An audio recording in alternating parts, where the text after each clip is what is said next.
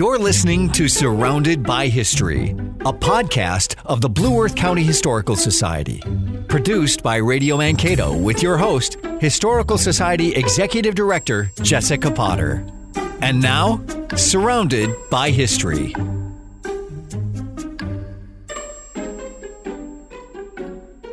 Hello and welcome to Surrounded by History. I'm your host, Jessica Potter with the Blue Earth County Historical Society.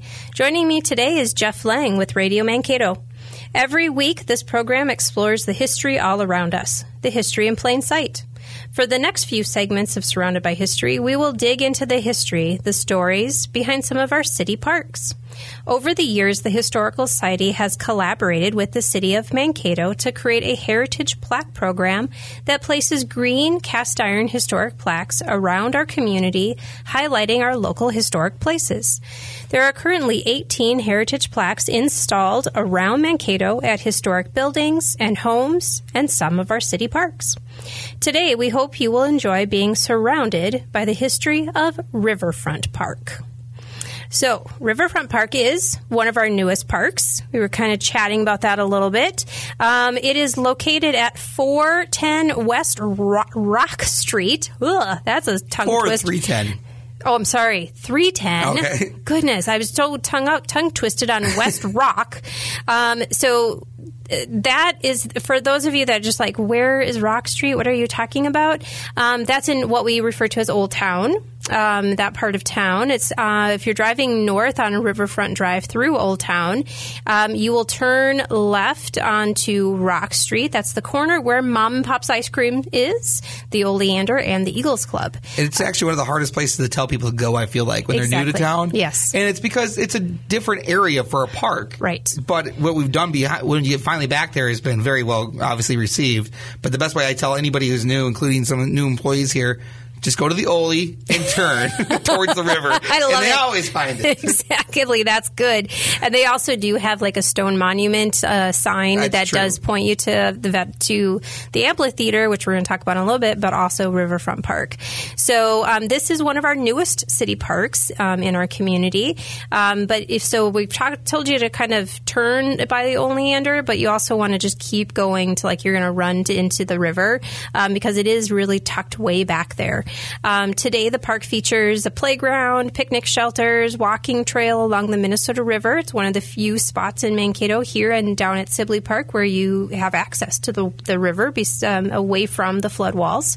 Um, and there's a beautiful green space. And of course, our very own Vetterstone Amphitheater that is located at this park as well. So a lot of people go down to this park for concerts and for a rib fest and all that fun stuff. But there is, uh, it's a great space to, to kind of journey down to even when, um, then there isn't something crazy going on down there, something fun. So, as you can imagine, because we're talking about it, at this park you'll also spot a green heritage plaque, but it's kind of in a weird spot. So, this one is as you enter the park near Dotson Iron Castings. So, you really have to keep an eye out for it because it's kind of by the railroad tracks. Um, but if you're walking, because a lot of times to get to the park, especially for special events, you are parking a little bit of ways and walking down into there into the park. Um, that's where you'll catch it. It's off to the, your right hand side um, as you're entering the park. So, like we mentioned, this is one of the newer parks, newest parks in Mankato. The amphitheater actually opened in 2010. So, a lot of the things we've been talking about lately have taken us back into the 1890s and early to, um, 1900s, but this is one of our newer parks. Um, for a very long time, this um, city land was um, affectionately known as the dump. this was where this is. So if we if we did any excavations out there, we probably find a lot of history. Um, but it's also where water treatment plants are and all that good stuff. But they it's a parcel of land that puts us right on the Minnesota River. So it's a it's a beautiful beautiful green space. Um, but it, it does have a really interesting. A lot of people don't know the history of, of Old Town or this part of Mankato, but this was um, this dates back. We we've been chatting a little bit about really how Mankato kind of developed and, and where how how it stretched out and stuff. This is the hub, the birthplace of industrial and commercial development in Mankato. A lot of people don't realize that, um, but this Old Town area and Riverfront Park. Um, they they tie back to that original founding of Mankato in 1852 because it's along the banks of the Minnesota River. This um, is where steamboat transportation would have been landing. You can see all of the railroad tracks, Mm-hmm. um, and so railroad plays a huge part of the development of the of the town, the industrial and commercial. Um, and so when you realize those railroad tracks and you look and you think, wow, that's right attached to Ardent Mills. Oh, that makes sense. They're shipping flour out. Um, you know, all of these different pieces is a very industrial area. If if uh, at the time they could have in, in industrial neighborhoods, well, this is it. This was the this was the space. So. Um, really back from Riverfront Drive, which at the time was known as Front Street, to the river. The, in that space alone, there were manufacturing plants, there was a textile mill, breweries, bottling companies. The um, Eagles Club was actually a bottling company. That's what that original building was used Okay. for. Tractor farm equipment plants, meat processing, the foundry, which is Dotson Iron Castings. Um, that goes way, way, way back. Um, and so all of this, um, this industry that was happening in this space, and then you've got the river with trans- the steamboat transportation, the railroad transportation. It just all came together. Manufacturing, technology, distribution, um, not just locally, but across the world. Um, and so it's a really interesting space that we don't necessarily think a lot about today. And there's still some major industries that are um, based out of this part of town, and they they they kind of fly under the radar, but they are international companies. They are they are creating a product that is being shipped around the world. It's crazy to think about because it's here in Mankato. Like Right. always, it's such a small town mentality we have, mm-hmm. but we really are doing so much for other places and coming and they get on the train tracks there too. I'm guessing still. Right, right. They're still using the train for that type of transportation. Um, so this area too, in that early history, was the hub for power. So the electric company, gas, oil distribution, all of that was come was really hubbed out of this um, part of the community as well. And um, then, of course, retail, it's the marketplace. So we're starting, we're seeing some of that happening again in the old town area with some of the little shops and uh, little restaurants. But again, this is that um, that area that was some marketplace, retail marketplace, as well as industry.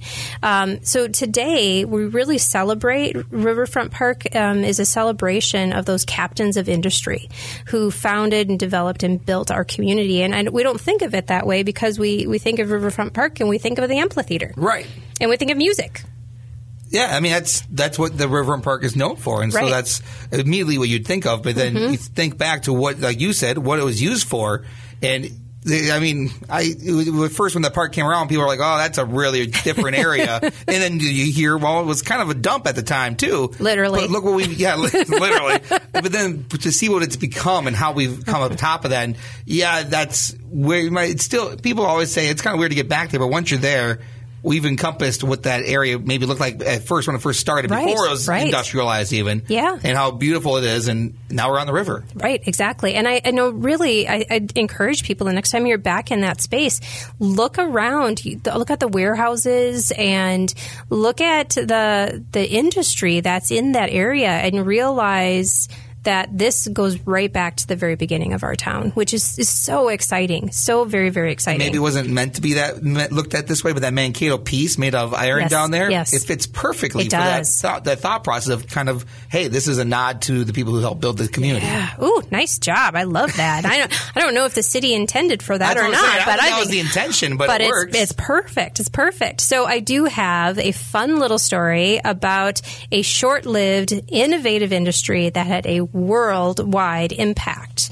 Um, so this is a fun little story. In 1941, a gentleman named Armin Kleinschmidt was a Mankato native, and he had an idea. Um, so 1941, let's get our bearings there. We're entering into the World War One. We're coming out of the Great Depression, um, and so really food is is an issue in the Great Depression, right? Um, we've got dust bowls. We've got uh, the part of what contributed to the Great Depression was the weather. Um, Um, so there's there's droughts and there's somewhat of a small scale famine. Um, I mean, the Great Depression is rough. It's hard, um, and then we kind of get jolted out of it with World War II.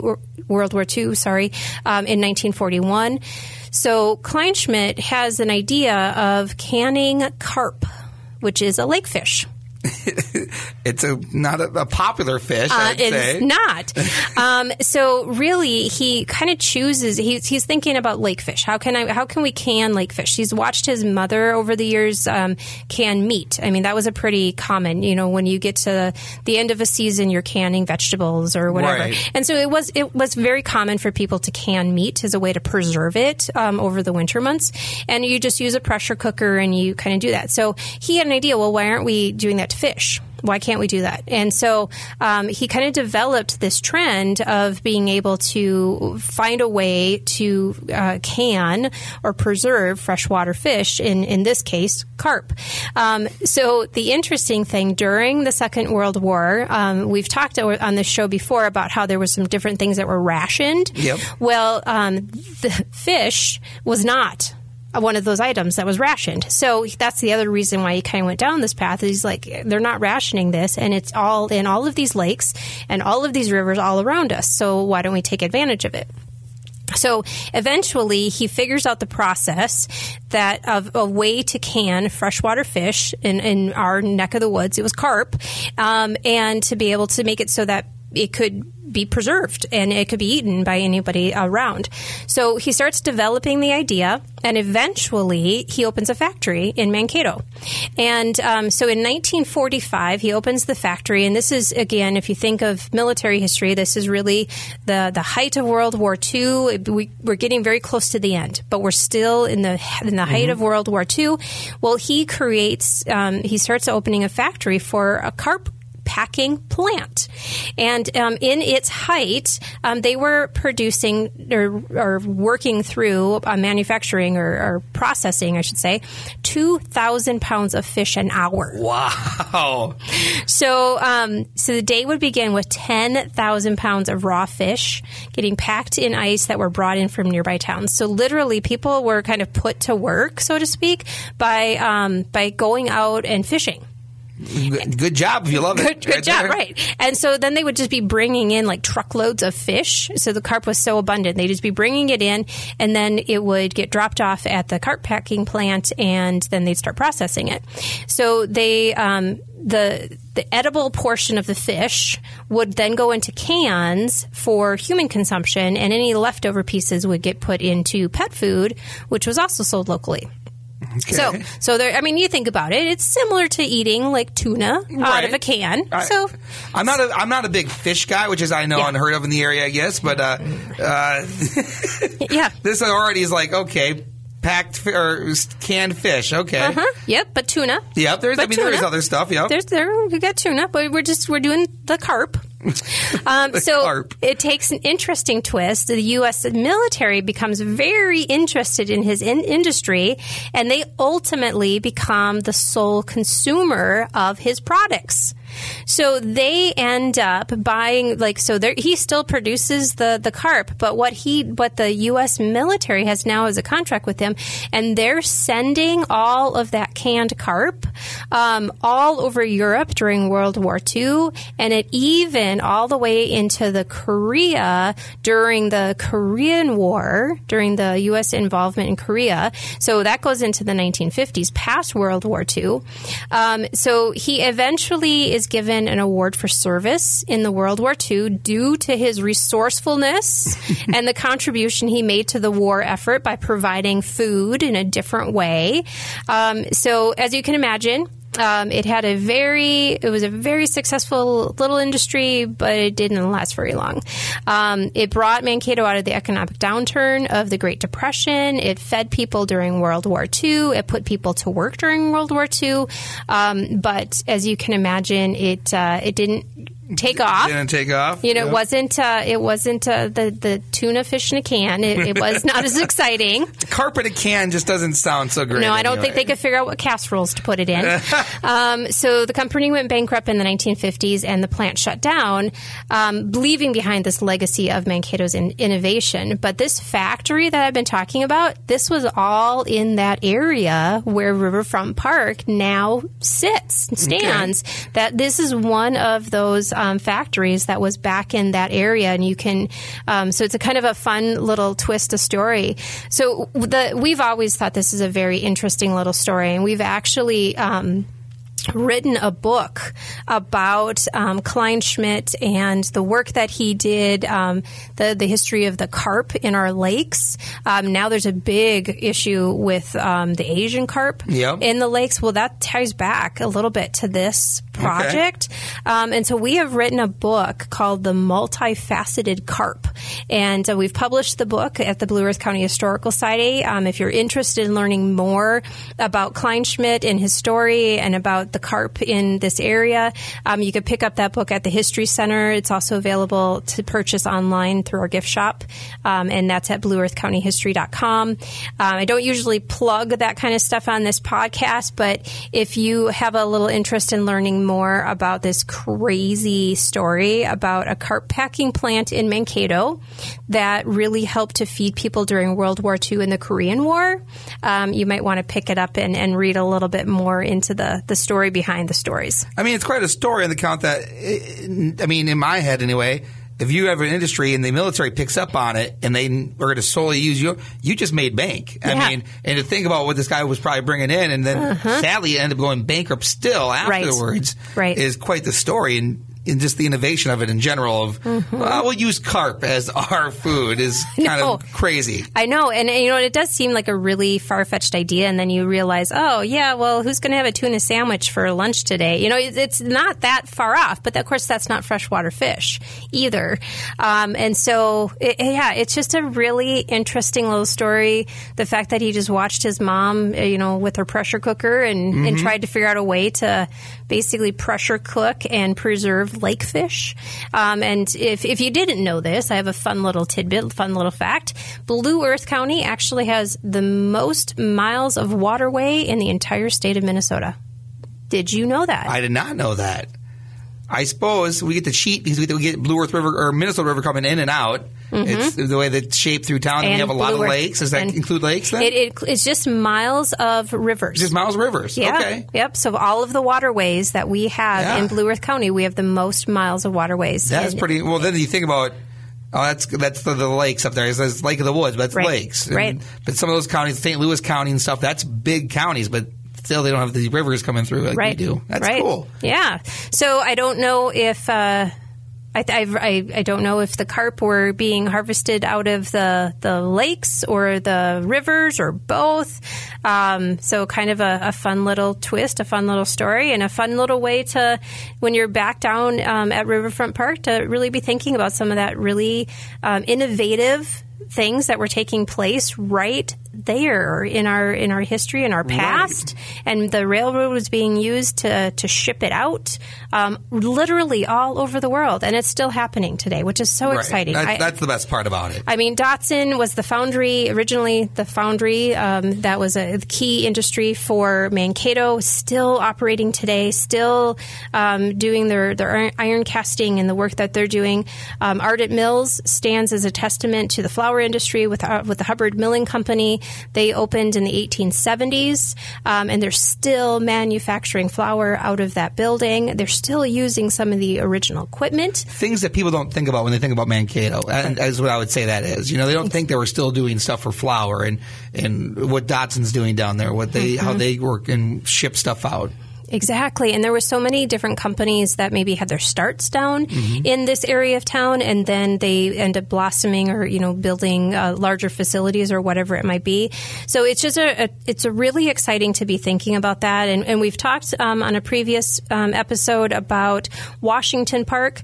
And again, um, the Old Town and Washington Park, um, that those two kind of tie together as the Washington Park neighborhood is where the, the working class class were living, Right. and we could see that with this, the houses that are a little bit closer together, a little bit smaller in scale and size, and um, so again, it makes sense because if you think about Old Town and you, you think of it today, and you're like, well, there's not a lot of business down here, so why would the, why would this be a, a working class neighborhood?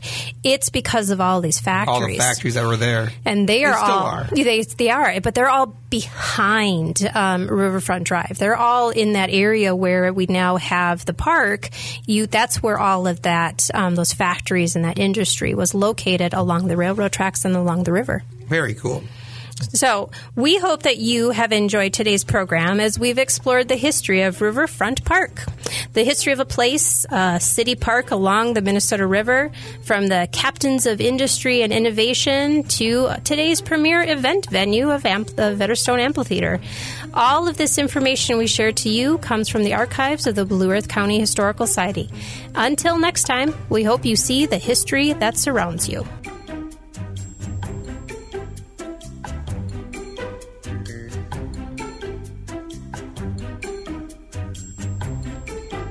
You've been listening to Surrounded by History, a podcast from the Blue Earth County Historical Society, produced by Radio Mankato. For more information on this and other topics, visit blueearthcountyhistory.com or stop by the Blue Earth County History Center at 424 Warren Street in Mankato. Thanks for listening to Surrounded by History.